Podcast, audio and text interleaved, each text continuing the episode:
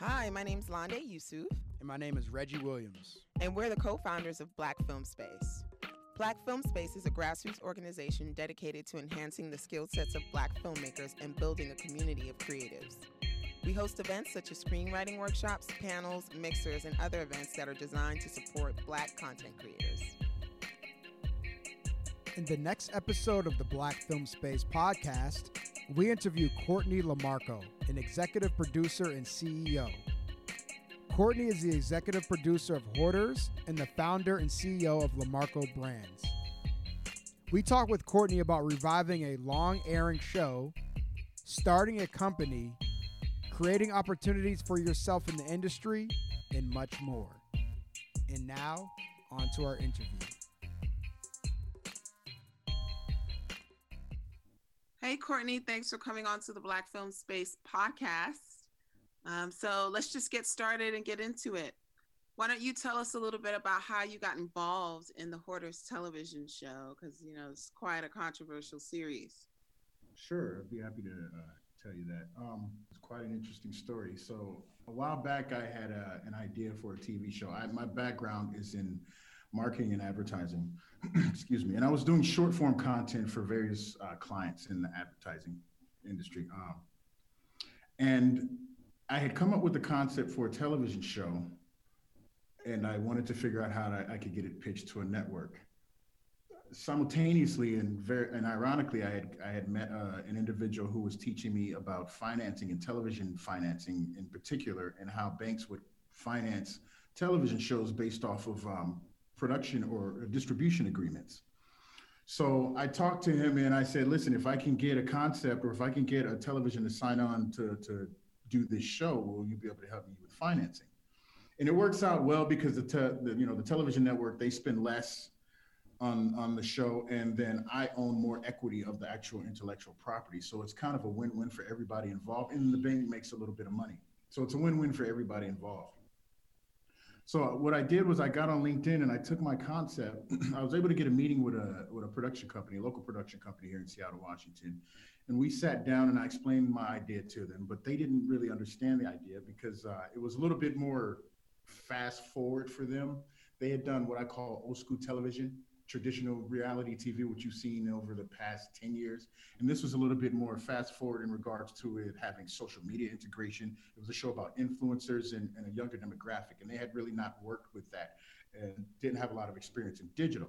So they didn't understand my idea. So that pretty much got canned. However, they had another show that they were working on, and that particular show, they had signed uh, a, deal with the network to do a new season, but that was based on them able being able to pull in financing, which I thought was a win-win. And that show happened to be Hoarders. So uh, to make a long story short, I was able to take the deal that they had signed for the new season of that show of, of Hoarders to the bank. The bank was able to give me a letter of intent to fight to do a co-financing deal, and I was I took that back to the production company. Says, listen, we've got the funds uh, you guys need to do some due diligence. My intention in that whole transaction was to just make a finder's fee and go on with my life and figure out what I was going to do from there. However, when it came time for them to do the due diligence, we're talking about a few million dollars here. So when you're dealing with those amount, when that with that amount, obviously you have to do due diligence. And when the bank came to, or when it came to them signing, filling out the paperwork for the due diligence, they weren't able to do that. And the reason why was because their company was actually on, on the verge of going out of business. Um, for reasons I'm not really at liberty to discuss, but they were getting ready to fold. However, they had signed that new deal to do a new season of Hoarders. Now, I just said on a whim, okay, well, if you guys can't sign this, why don't you sign it over to me? And they all agreed. And I got, they set up a call with the network, they set up a call with their agent. And within 45 minutes, I convinced the network that I was capable of doing the job. They said, okay, we'll give you an opportunity. And we delivered five episodes to them that season. They called me up and said, we want eight more. We did it again. And then they called me up and said, we want eight more. And uh, it's just been a really positive, healthy relationship between myself and the network for the past three years. That's that's dope. That's dope. And quite a journey. Can you explain to us what you were doing before you run Hoarders?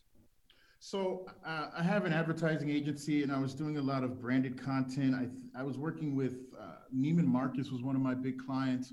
I was also doing a lot of work for uh, the Department of Defense, where I actually had to fly to Fort Bragg in North Carolina, and uh, I was embedded in their training exercises with a lot of the uh, troops that were on uh, special operations and uh, shooting training videos for them for the Department of Defense so they can share that with other DoD assets throughout the world and other partner countries. So I was doing media, but it was you know all over the place. It wasn't it wasn't television and it wasn't film. But I had always been interested in doing film. And before that, I was working at a company that also went out of business, but we were shooting music videos and doing a high end um, advertisements for like Toyota. We shot Macklemore's White Walls video, things like that. So I was heavily, I've been heavily involved in media for most of my life. But actually, before that, I was a chef. So, you know, quite. Okay. Oh, wow. You had like a really interesting. I know. it's crazy. Yeah, it's insane. So how did you how did you convince uh, the network to to to uh, bring you on board? I ask myself that question every day. Um, honestly, I just think what I said made sense. You know, we had everything in, we had a plan that we put together. And obviously, for me, the easiest thing would be to rehire everyone that had worked for the production company that went out of business. And that team had done the show since the pilot. So everybody knew the show, you know, like the back of their own hand. And it was really production wise was going to be seamless. I think the biggest challenge was to get everybody up to speed on new and more streamlined administrative processes. So I was able to convince the network that we knew what we were doing. And obviously, you know, I mean, if you're hired by the Department of Defense, Department of Defense, you kind of have to have things together, so to speak. I mean, they don't just hire every Tom, Dick, and Harry to do those kind of jobs. So I'm sure they were they were reassured by by uh, the fact that I was able to close those kind of deals and provide that kind of service to client to the clients that I had before. And then at the same time, you know, it's they, they had a choice. They could either lose the money they had already invested, or they can give me a shot to recoup their investment, which is which they seem to think was the better choice. And here we are. Got you. Got you. Awesome. So, can you talk a little bit about what your day to day looks like? Ooh, it changes every day. Um, I wake up to about 40 to 50 emails and text messages that start coming mm-hmm. about 5 a.m. Um, I'm on a health kick, so I really try to get a little bit of workout in before I have to hit the office. But by the time I get to the office, you know, I'm looking at I'm looking at um, call sheets that we're sending our crew out in. And I have multiple businesses. So the, the television and film is one division, but we also have a consumer products division where we have a skincare line and a swimwear line that we're launching um, next year. Well, actually, the skincare is already launched, but the swimwear is launching next year. And uh, so, you know, I'm looking, I'm going from handling the ins and outs of the production side and dealing with with what we the logistics of getting our crew out into the field and then I'm also looking at making sure our, our manufacturing and everything is up to speed when it comes to our, our swimwear line that's launching and, and our skincare line and and uh, making sure that our marketing and our social media and everything is going out there. And um, a lot of it is uh, kind of, I have a really solid executive team. My partner Eric is very crucial to what I do. I also have a showrunner named George who takes, who spends a lot of time making sure everything we do on the show is up to the network standards. So a lot of it is just coming in and having what I would call my advisors tell me exactly where we are at and what decisions need to be made, and then I'll make and then I come in and make those decisions. Uh, so everything can run very efficient and smooth, and uh, you know, but it, it gets crazy, especially during this COVID, this time of COVID. A lot of companies have been going out of business. We've been thriving and growing, so you know, it's a blessing and an honor to be able to be in this position and do what we're doing right now. Yeah. You yeah. but every every day is completely different. Completely different. How has COVID affected your business and day to day operations? COVID, for the most part, is well on the television side. it's been very tumultuous because every there's no federal standardization across the country and we shoot our show all over the place and we also have a feature film we just finished down in texas and um, right. we that we're doing outside of the country as well so you know in regards to it's it's made travel and and uh, and and moving into certain areas to shoot not a little bit more complicated, but definitely not possible. We just have to really stay on top of the mandates that change, and those can change all the time. And they're never the same depending on which county or which state you're in or which city you're in. They change drastically. And, you know, we've had to do some things. We've increased our budget on the show in regards to having to have a, a medical officer on site who does testing daily, te- you know, temp- temperature checks and when you think about a show like Hoarders, if you've ever seen that show, you you realize a lot of the people that we have on that show are older, you know, 65 plus. Right, right. They're in a high risk for their health. So we have to be extremely cautious in, in how we shoot it. And at the same time, we can't really, we don't want to shoot a show where everybody's face is covered. So we definitely have to beef up our medical, uh, our medical staff and just be prepared to be prepared for contingencies if anything goes awry. Um, like I said, nothing, it's never the same every single day. There's always new challenges, but I think part of our success is being able to mitigate those challenges and come up with a solution that works. And we've been successful at doing that so far. So I don't really see anything changing. Hmm. Uh, with regards to uh, documentary series, how do you navigate the line between, um, you know, telling a story and exploitation? it's on TV, so there's going to be exploitation. Period. Mm. Uh, I think, and some of that can be in the eyes of the viewer. There, I get messages from people who are saying we're exploiting these people, we're we're doing this for profit, but at the same time, I get messages from some of the families that are involved in the show who are thankful because this person's been living like this for the past 20, 25, 30 years, and we've completely given them the opportunity to change their life. And there's a hmm. lot that goes on that does not make it on camera.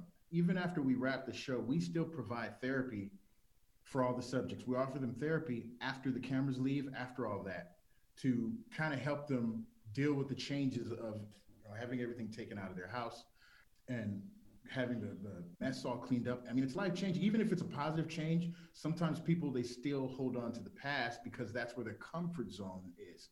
But you know, it's like when people get out of prison it's crazy. The world is crazy to them, and they feel more comfortable being back in prison. Right. I, the same mentality as a lot of these hoarders. As soon as they have freedom, they're uncomfortable with that. Uh, so for me, you know, and then we had, a, I think was it last season or season before last, we had a guy named Dale who, you know, he was he was ex-military, he's in the army, and we got the army base up in Alaska. They showed up with like 40 troops and came to this guy's house, and they cleaned up his house they rebuilt some of his steps and everything, and they found his they found his old army jacket during the cleanup. And without anybody knowing, they took his army jacket. They went and found his enlistment photos and his dog tags, and they framed it and brought it back to him when we revealed his house. So there's a lot that goes on that's not really exploitation. You know, it's it's actually changing these these individuals' lives and making major improvements. You know, I can't. There's obviously there's other shows where it's just blatant exploitation, and I can't really mention what those shows are, but I'm sure you're you could turn on some of these networks and see exactly what I'm talking about. Oh yeah, mm-hmm. is completely different from that. You know, we don't have gratuitous table flips and people drinking and, and arguing for no apparent reason because so and so hung out too close to so and so's husband. We don't do that kind of content. We want to do the kind of content that changes people's lives for the better. Got it. Got it. So there was a point where the show was canceled, but then it got revived. Can you talk a little bit about, you know, that whole process? Because that's also something that, you know, doesn't happen quite often with uh, television programming as well. So yeah, I think um, I wasn't there when it got canceled. So I took over the show in season ten, when which is when it actually came back. And I think what the network realized it's it's a legacy show. A lot of people know about it. A lot of celebrities know about the show. There's really not many places you can go and say, "Hey, do you know Hoarders?" And even if you haven't seen the show, you know about it or someone has spoken about it or joked about it. Right. Um, it's just one of those shows that no matter what, it's gripping. It's very gripping and, and people want to see it. And f- we've been able to provide a better quality show than it has been in the past, and we've been able to do it for less than what it costs to produce because our administrative process we've streamlined a lot of things. So that's a win-win for the network for them to get high quality content that has a you know it's an Emmy nominated television show and it has it's a legacy to a lot of people. So for them to be able to get a high quality content that doesn't cost them an arm and a leg is a win-win for them. So I think that's a big part of one of the reasons why it came back. And people, you know, people love the show. Right, right. Um, did you feel pressure? Did you find yourself comparing what it used to be versus where you were trying to take the show in the future when you came Honestly, out? Not at all. No pressure at all. I mean, I don't I don't even think about that. I think about what we do and how we can be the best that we can. You know, we knew we use newer technology. We use better cameras, better lenses. We use a lot of drone shots. We make it more cinematic. I think mm-hmm. just that alone brings the production value up from what it has been in the past. I think we're making it better than it than it has ever been. Got it. Got it. That's awesome. That's awesome. How do you cast the show? What's that process? So like? we we have a one eight hundred number that's shown at the end of each episode, and we have a website that individuals go to. And believe it or not, I get every single voicemail that comes in and every single email that comes in from individuals who are looking for assistance on the show. And uh, I have a casting team, and we comb through those individual submissions. And if it looks like something that would work for the network, what we'll do is we'll, you know, we'll go out and we'll interview the individuals. We'll look for photos of some people, you know, obviously they have a few boxes in, in their house and it's something that can be done in a day and it's not really a hoarding problem.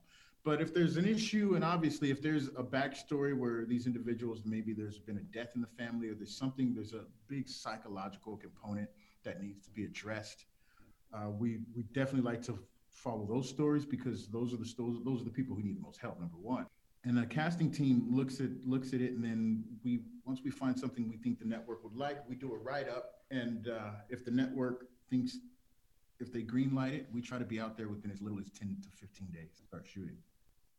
Oh wow! Why the quick turnaround? Is that best for just storytelling purposes? Because it's a number one, it's very emotional for a lot of people. So some people may want to do this, but then as you know, if we draw it out, then they get second thoughts. Right, right. There's a lot of infighting sometimes in the family where the, the subject doesn't want us to come out, but the family really needs us to come out. Um, and once we have someone who's willing to do it, we just want to go and get it done because a lot of times, you know, they'll second guess themselves. And just like I said, you know, they're so comfortable being in that prison that given the opportunity, they'll they'll stay there.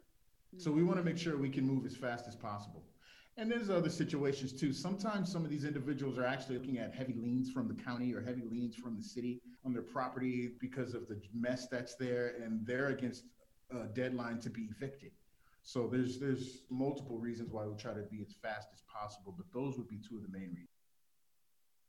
Are there any cases that are too extreme for you all to take on? Yeah, and I can't remember what state it was in, but there was one state where we looked at the property and I don't even know how many acres. I there was you know the trailers that semis pulled, there had to be at least 10 to 15 of those on there. Um, wow. It would have taken us it would have been impossible. We would have put a dent because we we shoot, you know, in a week we shoot we would you would we would have not made any visible impact. It was so massive hmm. that we could have shot an entire season there. it was I've never seen anything like that. And this guy's property was just massive. Yeah, it could have been a few. It was film. maybe you know the equivalent of four or five junkyards, big junkyards. Wow. It was huge, and there's just no way we could have done anything. Oh my god. That's crazy. So what, what what was their response? Did you just say like, "Hey, we can't do this"? Well, yeah, they were they were fine with it. I mean, they understood, but the network was like, "There's there's no way." When we thought about maybe extending this and making this a special, we were trying to figure out different ways to make it work. But at the end of the day, it was just impossible. There's no way we could have done that, and the cost to do to clean a property up like that probably would have exceeded what our budget is for this show. It probably would have exceeded so it's just, you know. Yeah, it wasn't gonna work. Sense. You it wouldn't have made any sense at all. Can you talk about like the landscape of you know just reality and docu series television programming and how you guys try to position yourselves like how do you how do you i mean obviously the show is already a compelling mm-hmm. concept but you know i know that reality tv kind of goes through these waves you know mm-hmm. of doing well and not doing not so well uh, what do you think makes your show work how do you guys try to stand out as well i think our show works because it's 100% real we don't go in there and set up situations like 99.9% of the reality reality TV shows you see. There's producers behind the camera pulling strings and ask, you know, setting things up. We don't do any of that. What we do is raw and rugged. It's real. Um, so I think that separates it from a lot of the other shows that are out there. And you know, speaking to the entire landscape, I think, especially now, people are kind of tired of fluff because of what's happening in the world and what's happening in our country. I think people are sometimes they need an escape, but at the same time, I think people just want they want the real. And uh, for me, as a when I'm a viewer and I watch TV, I'm more drawn to real content and real real lives and real stories that relate to me as an individual so I think as a production company, what we want to do is we want to create the type of content that is relative to people like us. You know, I'm I'm black. My partner Eric is black. You know, we've been an underrepresented community in media. So we want to do things that are really thought provoking and compelling. And we don't. We want, really want to stay away from fluff content overall, because I personally don't think that has as much longevity overall. Um, you know, I think people after a while they they you can only eat so much cotton candy. That's not going to sustain you. You know what I mean? I do. I do. Yeah. Yeah. If, you, if you're stuck on an island, you're you're not gonna yeah you're gonna you're not gonna be able to sustain yourself off of cotton candy. You want some more substance there.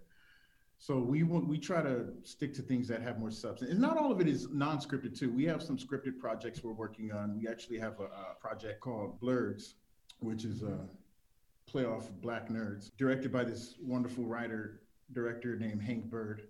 Um, and that premiered on Tubi on the 13th, Tubi TV, and it's doing really well. So you know, but it's also it's it's it's a comedy, and it's it's about an underrepresented group. You know, when you look at it, especially blacks in the media, a lot of times we play drug dealers, gangsters, things like that. But there's very you, you rarely see the softer side or the human side, if you will. So we really want to focus on projects that kind of show that as well. How does your role as a producer change from doing a docu series to scripted television? For me, it doesn't necessarily change that much because for me it's all about logistics right so i have to go over the numbers what the production cost is where the locations are whatever permits and, and things we need, especially shooting COVID, what are the stipulations of being able to get crews out in the field.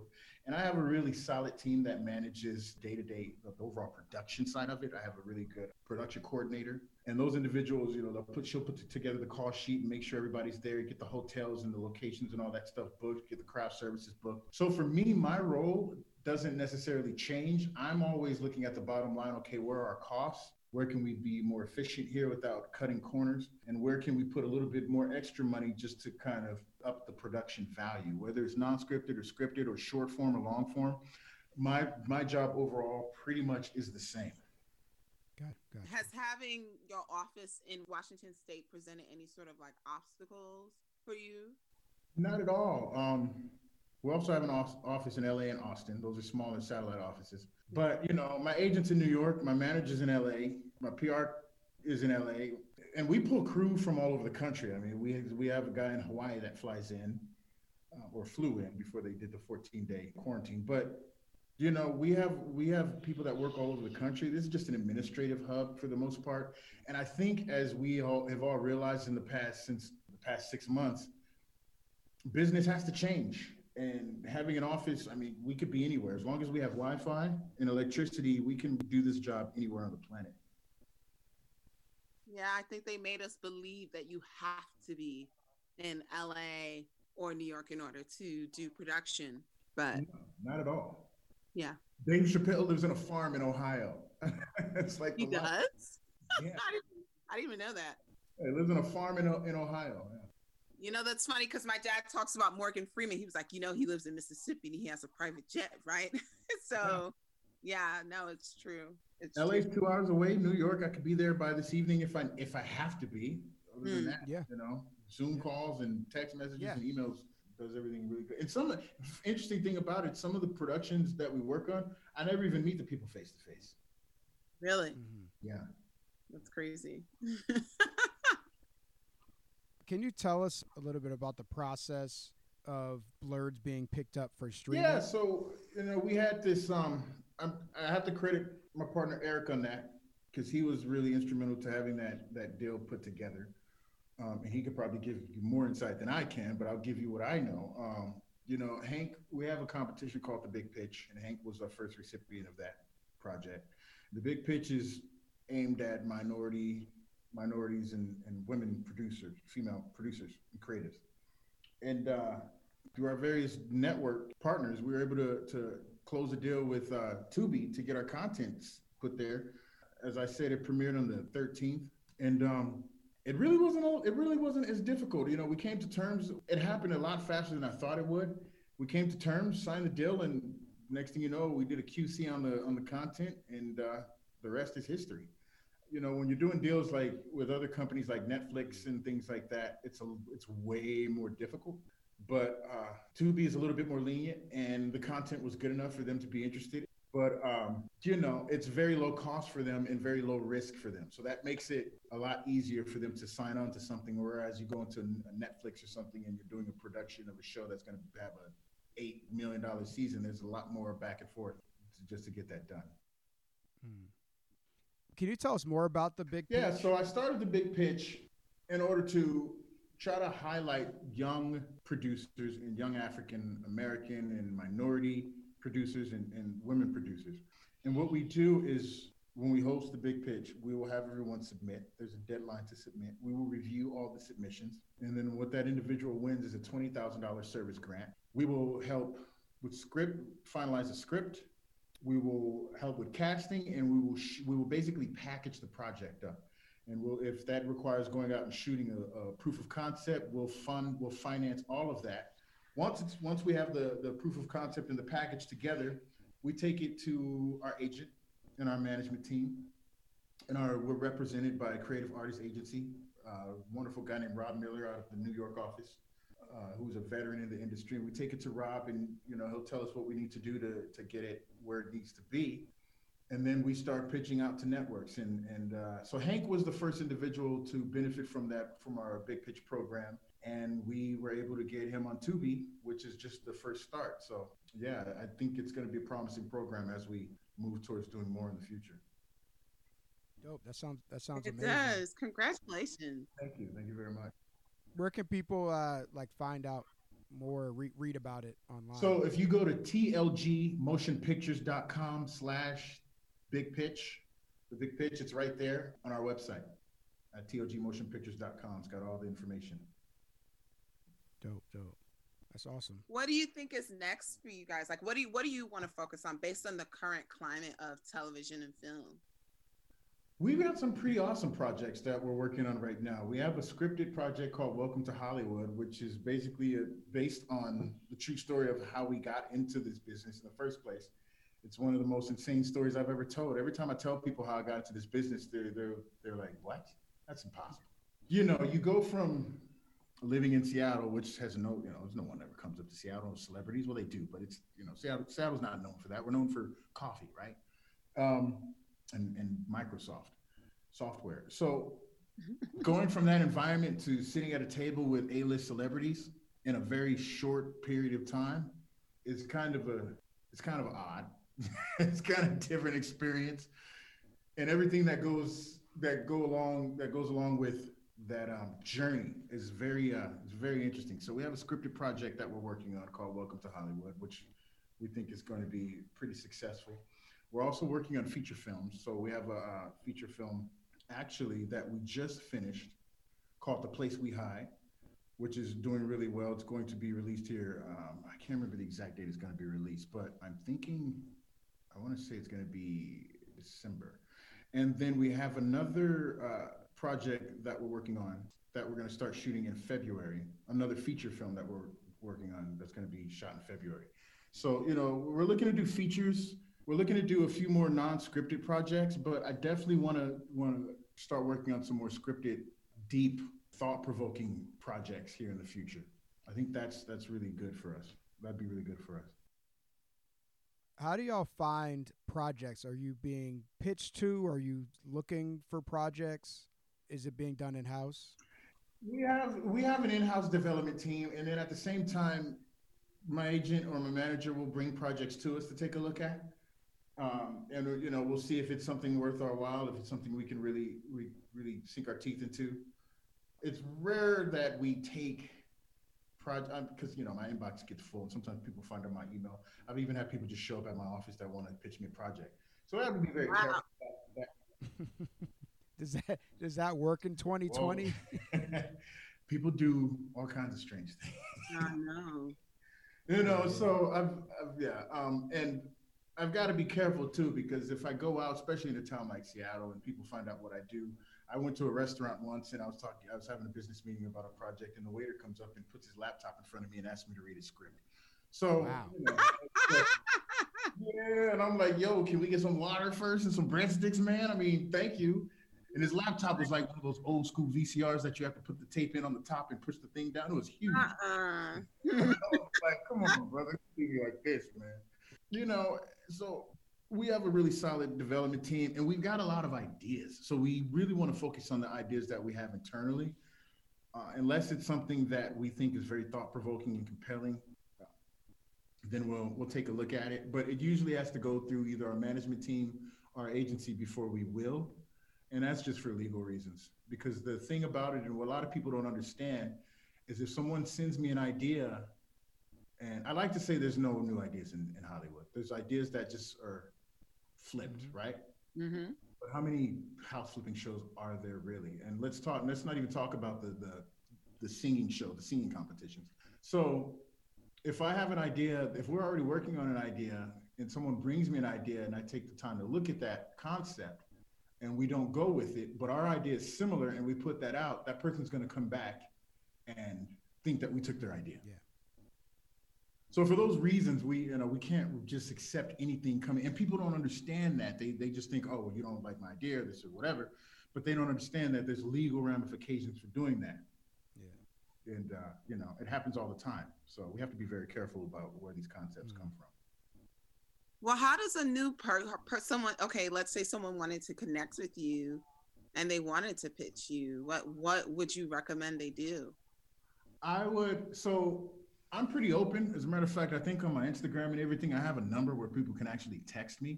I don't want them to text me ideas. I want them to text me if they have an idea. I would be happy to have my agent or my manager look at it before I look at it.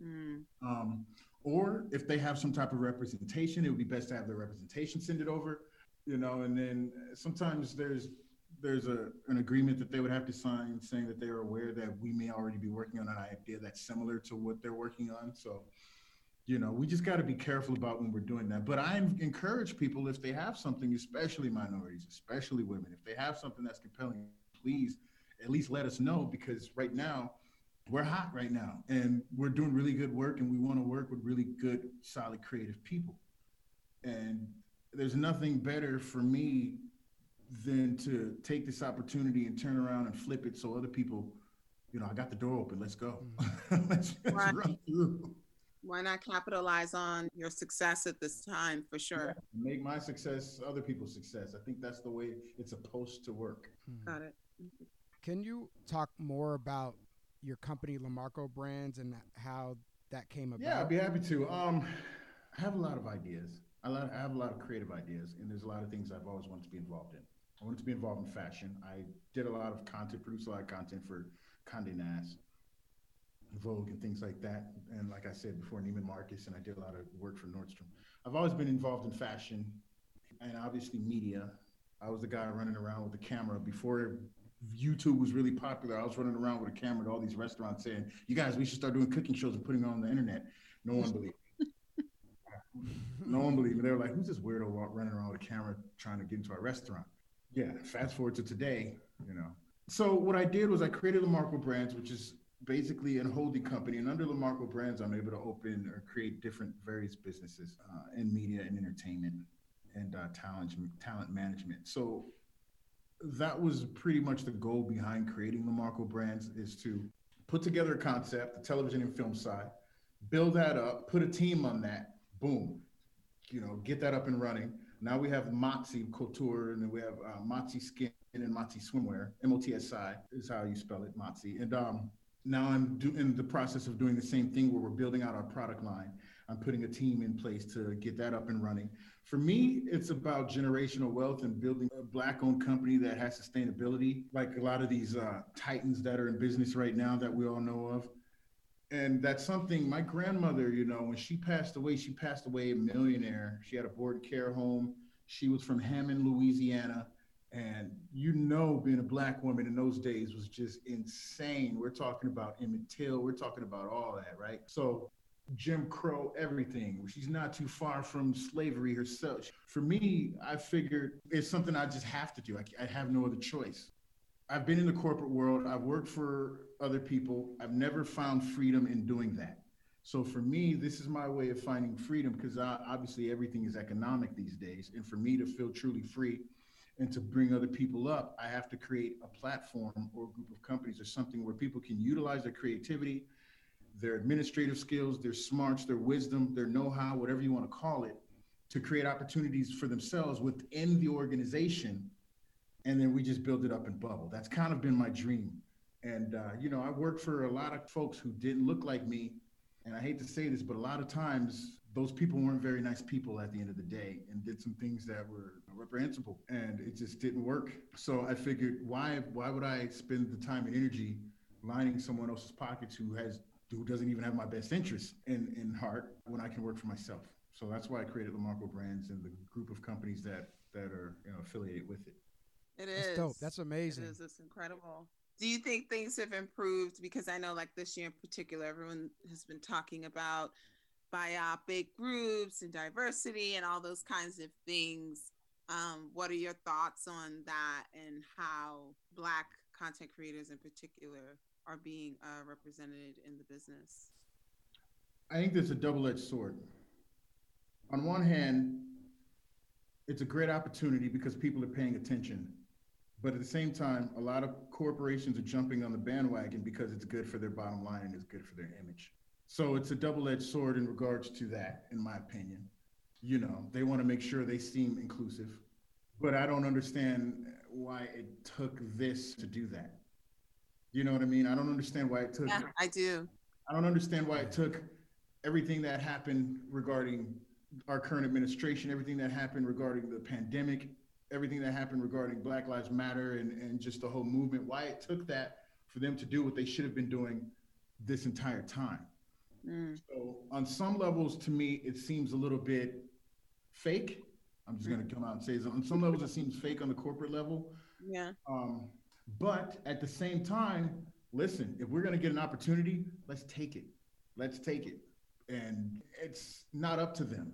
It's what we do with it that matters. Mm. So if there's an opportunity for us to further minorities and further individuals who have been disenfranchised their entire lives or, you know marginally just displaced great. Let's take any opportunity we can to do what we can do to move to the next level. I think that's how i look at it. And and you know it's just it's a very tumultuous thing going on right now. But um i think at the end of the day a lot of these companies that are hiring all these people putting people in position for diversity training and things like that.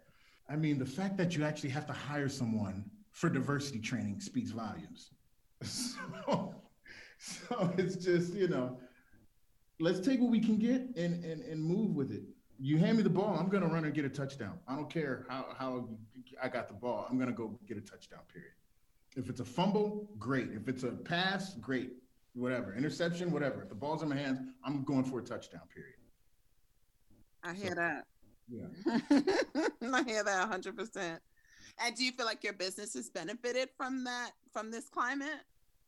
Well, there's a lot of people paying attention to us. So, in that regard, yes, it has benefited. But at the same time, I think we're just, we've been really careful. We've been very frugal and we've been very smart in how we've run the business. And we're, we've gotten to be really good at what we do. Got you. So, I think that has a lot more to do with it than anything else. But like I said, if you know if there's anything else that can come from it, I'm going to take that too. So I have no complaints. Mm. Okay. And it's difficult too in Seattle because you know I'm, I'm there's no one there's no black individual up in, in, Seattle doing what I'm doing here. It's just not happening. Not at this level. It's it's not. So that's why every time people they I meet people, they wonder what I'm doing here or if I'm just visiting from LA or things like that. It's very interesting. Mm. What are some of the challenges that you had when you first started your agency, your production companies?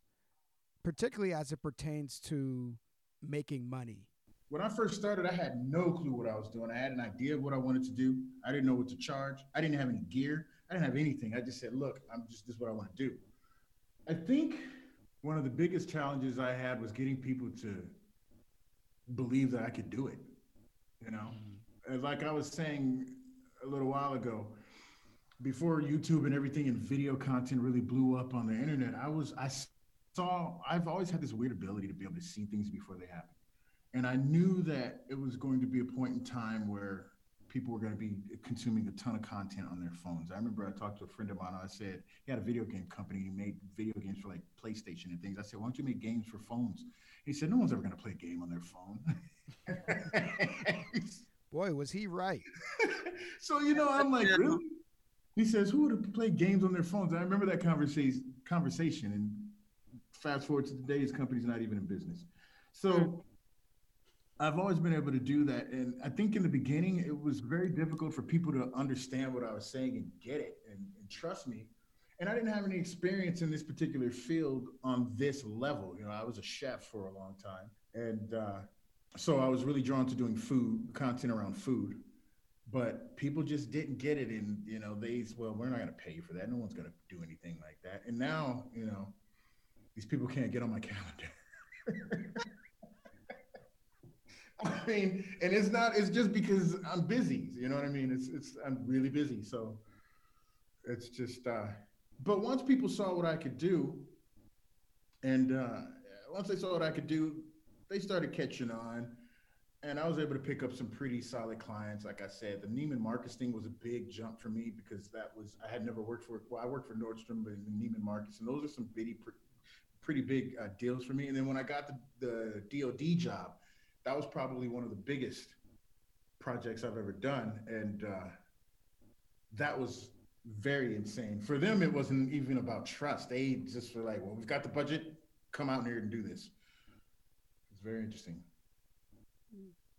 So, how how did you convince people that you are more than worthy of of doing these projects and taking on certain clients and, and things like that? I did it for cheap.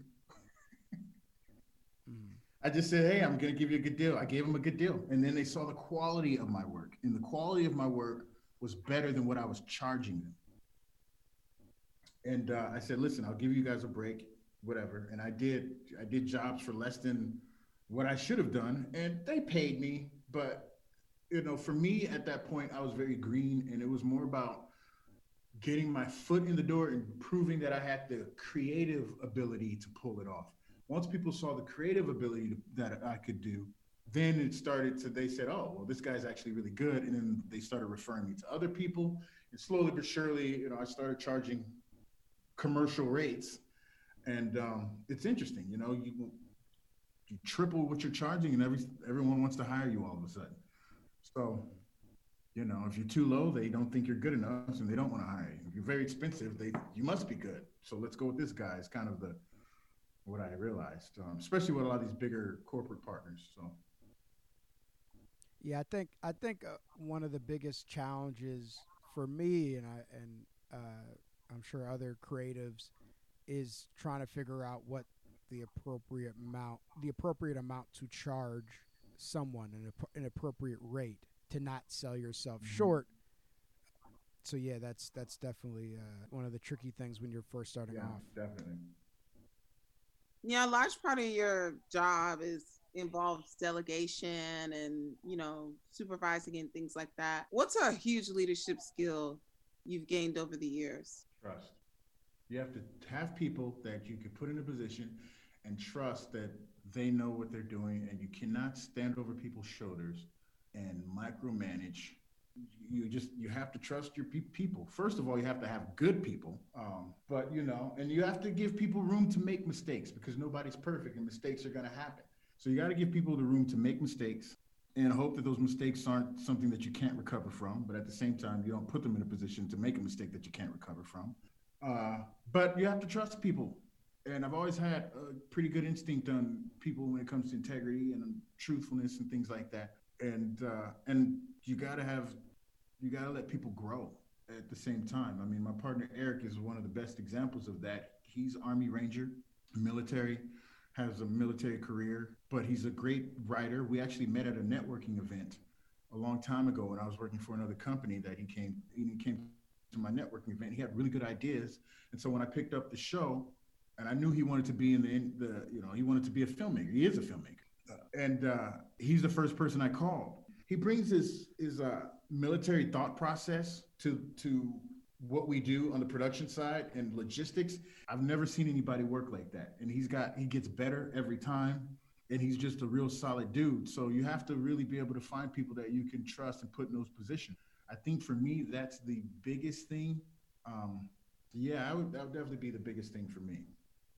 Is there anything else that you want to share about your experiences and your professional background that you think our listeners can benefit from? Well, you know, I think I'm the perfect example of, you know, I grew up on welfare, Section 8 housing. I'm actually a high school dropout. I didn't even finish high school.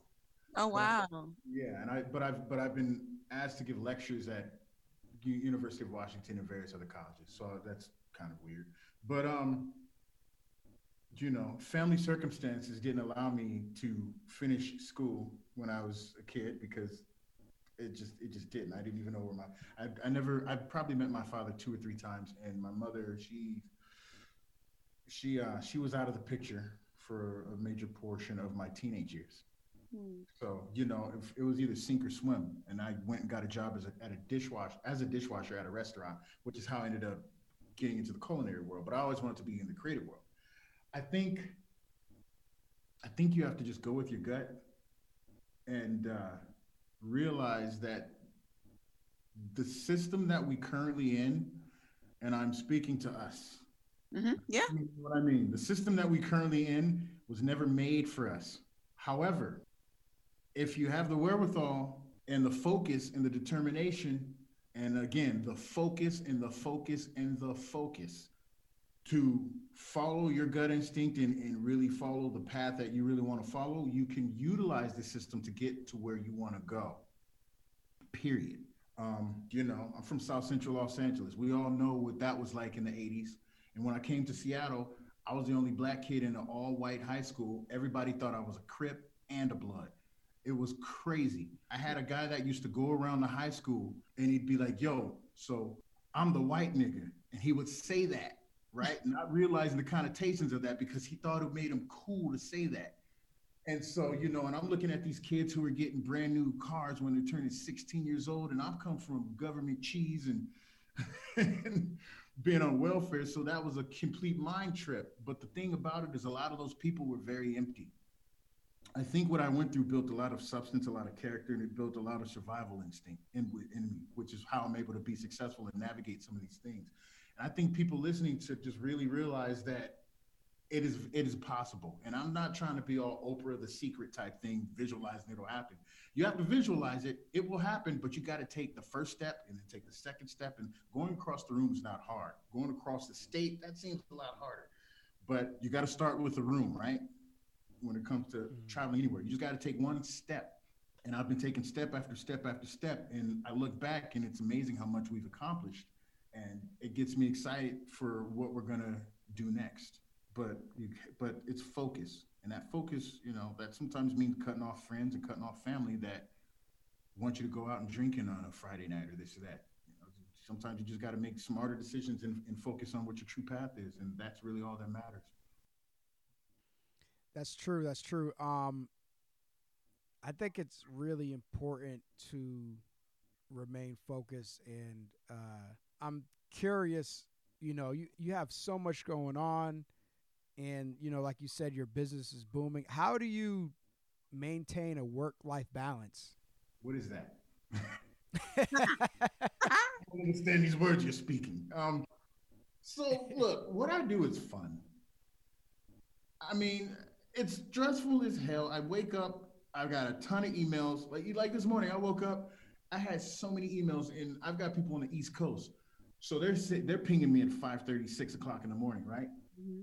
And I wake up and I look at everything, and the first thing I thought, and I'm being 100% honest, the first thing I thought this morning when I woke up and I looked and I heard all the pings going off, and I said, Oh my God, I hate waking up sometimes. and then I took a shower, got out of the shower, I looked at everything and I said, but wait a minute, look at all this cool stuff that you have to do. And even though a lot of it's stressful, and these people are asking you all these questions, look at the position you're in. That is a blessing. I absolutely love it. Yeah. You know, you, you get sometimes you get stressed out. You say things, you think things, but you have to pull back. For me, this is fun. I get to travel. I get to meet with celebrities, and and uh, I went to the Emmys last year. Was that last year? I don't know. no, year before last. I went to the Emmys and it was an amazing experience just to be around these people that I've seen on television and in films my entire life. And now I'm one of their peers and we're having great conversations and I'm meeting really, there's some really great people out there.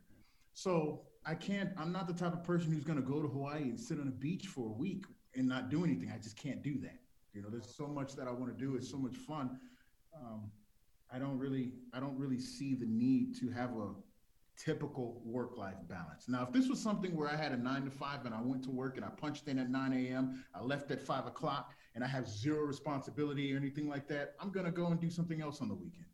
But actually, me, I probably probably would still hustle on the side business. That's just my nature. But this is, you know, I live this every day. So, um, yeah, I would much, much rather be looking over a script redlining a script or something else than sitting at a bar talking about how the Seahawks did. Gotcha. So you weren't joking about what is a work life balance. yeah, you know, it's just, I mean, it's amazing. Gotcha. Well, it's, it's amazing that you have that that sort of uh, that drive. I, yeah. It really works for this this type of industry. I mean, it's it's it's it's very demanding it doing what you're doing. So, but yeah. you know, I I feel like if I wasn't built for this, I wouldn't be here. Mm-hmm. Hmm. Yeah. I agree. Um, all right. Well, Courtney, this was great. Thank you so much. Oh, thank you very much. I enjoyed talking to you both. Yeah. Likewise, likewise. Where uh, where can people find you on the internet? CourtneyLeMarco.com. Awesome, awesome. All right, thank you, Courtney. We appreciate you, uh, you being on the podcast, and we wish you more continued success. Likewise, thank you. All right. Thanks for listening to the Black Film Space podcast. This episode was co executive produced by Gabrielle Charles and Sino Gibson and was edited by Elon Pita. If you're interested in being part of our community and attending events, please visit us at blackfilmspace.com and follow us on Facebook, Instagram, and Twitter at Black Film Space. Subscribe to our email list and podcast. All right, see you soon.